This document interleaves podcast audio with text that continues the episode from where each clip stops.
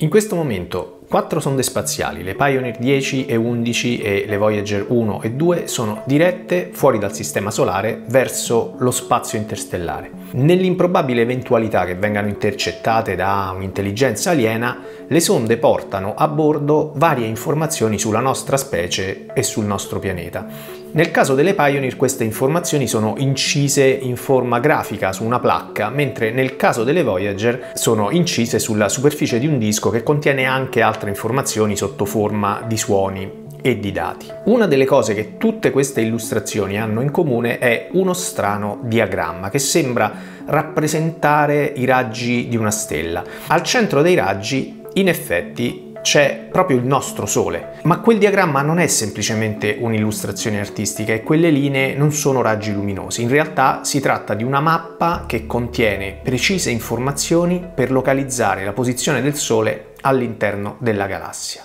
In pratica il diagramma delle Pioneer e delle Voyager rappresenta la nostra posizione in una specie di G P S galattico. È basato su una semplice idea che in futuro potrebbe permettere alle sonde spaziali di orientarsi in maniera autonoma nel cosmo. Ma qual è questa idea? Proviamo a capirlo.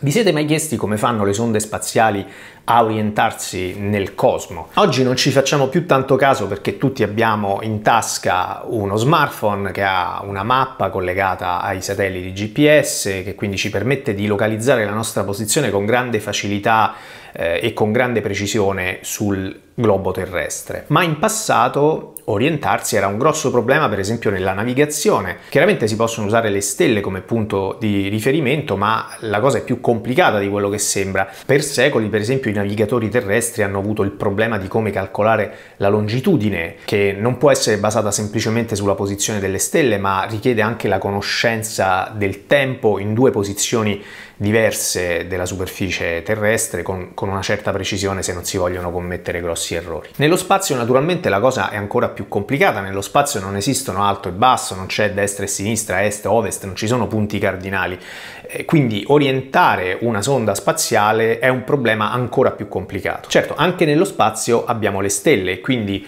se una sonda spaziale ha a bordo una camera che le permette di identificare le stelle più visibili, più riconoscibili, può sicuramente localizzarsi. Questo però non ci dà ancora tutte le informazioni, ci dà l'orientamento della sonda spaziale rispetto alle due dimensioni della volta celeste, ma non ci dà un'informazione sulla terza dimensione, non ci dice dove è collocata la sonda spaziale, per esempio, rispetto alla Terra. Quindi per avere tutte le informazioni sulle tre dimensioni dello spazio, la sonda è costretta a rimanere in contatto radio con il nostro pianeta, con la Terra. In pratica da Terra si invia un segnale alla sonda, la sonda riceve il segnale e poi lo rimanda indietro. Dalla misura del ritardo che impiega il segnale ad andare e a tornare dalla sonda spaziale riusciamo a capire quanto è lontana dalla Terra. Quindi in questo modo abbiamo tutte le informazioni, abbiamo la distanza della sonda dalla Terra e poi abbiamo l'orientamento della sonda, che può essere fatto per esempio attraverso le stelle o in altri modi, per esempio con dei giroscopi. Tutto bene, quindi questo è il modo in cui normalmente si orientano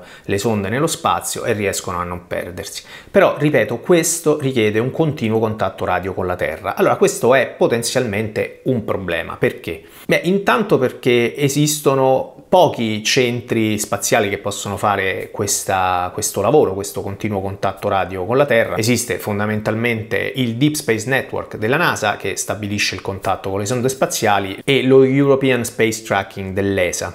Quindi col passare del tempo e con l'aumentare del numero di sonde spaziali che devono essere tenute sotto controllo, questo chiaramente crea potenzialmente un problema di sovraccarico, ma non è questo il problema principale. Il problema principale è che questo sistema basato sul contatto radio con la Terra chiaramente diventa meno efficace quando la sonda spaziale si allontana tanto dalla Terra, sia perché il segnale si indebolisce, sia perché i ritardi nel tempo di viaggio del segnale aumentano e quindi diventa più difficile tenere sotto controllo la sonda. Quindi paradossalmente questo è un sistema che diventa meno efficace proprio laddove dovrebbe essere più utile, cioè quando le sonde spaziali si allontanano di più dalla Terra. Idealmente vorremmo avere un meccanismo autonomo di orientamento, cioè qualcosa che all'interno della sonda sia in grado di localizzare la sua posizione senza che questa rimanga sempre in contatto col nostro pianeta. Beh, come possiamo farlo? Dobbiamo fare una triangolazione, cioè dobbiamo avere almeno tre punti di riferimento noti di cui conosciamo sia la posizione nel cielo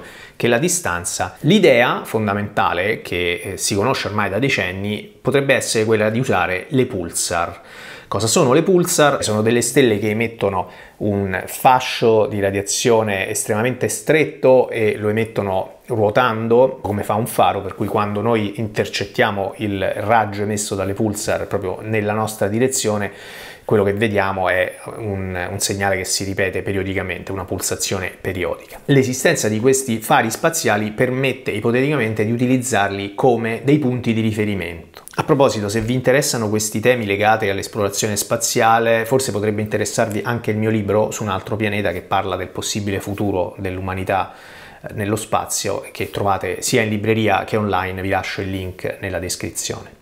Allora, come potrebbero essere utilizzate le pulsar per orientarsi nello spazio? Beh, intanto bisogna capire che le pulsar hanno un periodo estremamente regolare, cioè questa pulsazione che si ripete periodicamente, appunto, è estremamente precisa. Qualcuno dice che le pulsar sono gli orologi più precisi esistenti nell'universo. Non solo questo, ma ogni pulsar ha un periodo che la rende completamente diversa da tutte le altre, cioè ogni pulsar ha il suo periodo che possiamo misurare con estrema precisione e questo la identifica. Semplicemente dalla misura del periodo noi possiamo distinguere una pulsar dalle altre. Quindi noi abbiamo questi fari disseminati nella galassia e, misurando la posizione posizione di un pianeta o di un oggetto, di una sonda spaziale rispetto a queste tre pulsar, noi possiamo fare questa benedetta triangolazione e quindi localizzare l'oggetto o il pianeta o la sonda spaziale nelle tre coordinate dello spazio. L'illustrazione che si trova a bordo delle Pioneer e delle Voyager è esattamente questo, è una mappa delle pulsar. Ci sono quattordici pulsar identificate in base alla loro distanza da noi, e alla loro posizione nella galassia e al loro periodo, quindi questa cosa le renderebbe perfettamente riconoscibili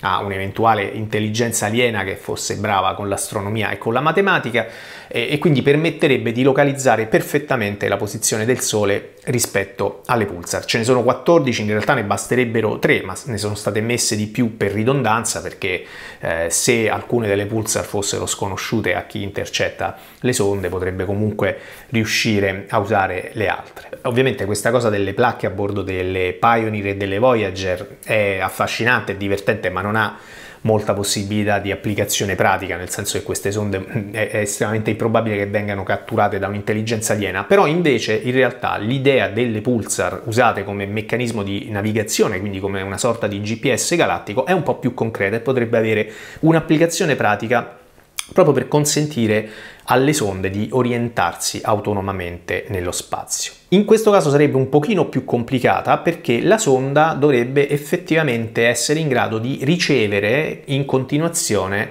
il segnale proveniente dalle pulsar, cioè queste pulsar emettono un segnale che si ripete con una frequenza molto precisa, quindi con un periodo estremamente regolare. La sonda spaziale, ricevendo il segnale da diversi punti dello spazio e conoscendo in anticipo qual è la posizione delle pulsar e qual è il loro periodo, elaborando queste informazioni può riuscire quindi a triangolare e a trovare la propria posizione all'interno del sistema di riferimento. Detto in una maniera un po' diversa, queste onde che arrivano con regolarità dalle diverse pulsar formano una specie di reticolo eh, nello spazio, e in questo reticolo una sonda spaziale può misurare la propria posizione se riesce appunto a ricevere i segnali. Dal punto di vista teorico si dimostra che confrontando il tempo di arrivo da, dalle varie pulsar, usandone tante, si riuscirebbe a stabilire la posizione di una sonda spaziale con una precisione di pochi chilometri, che è una precisione molto alta se pensiamo che siamo nello spazio aperto. Fino ad oggi questo sistema non è stato applicato ancora in, nelle sonde spaziali,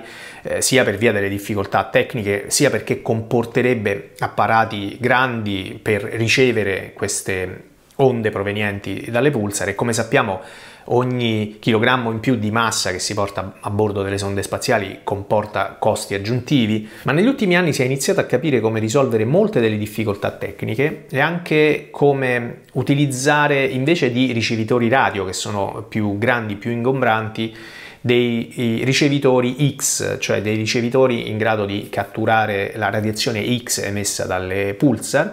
E questi ricevitori sono tipicamente più piccoli. Nel duemilasedici l'Accademia delle Scienze cinese ha lanciato un satellite sperimentale che doveva testare esattamente questo meccanismo di navigazione, e nel duemiladiciotto, sfruttando un esperimento che si trova a bordo della Stazione Spaziale Internazionale e che serve proprio a osservare le pulsar, è stato realizzato un test attraverso un esperimento chiamato Sextant, che ha dimostrato che il meccanismo funziona e che può localizzare, individuare la posizione nello spazio con un'accuratezza di soli cinque chilometri. Insomma, siamo ancora agli inizi, ma questa idea di usare le pulsar come G P S galattico è una strada molto promettente. Magari non servirà a farci trovare dagli alieni, ma in un futuro non troppo lontano potrebbe permettere alle sonde spaziali di navigare in maniera autonoma e di orientarsi nell'universo senza perdere la strada.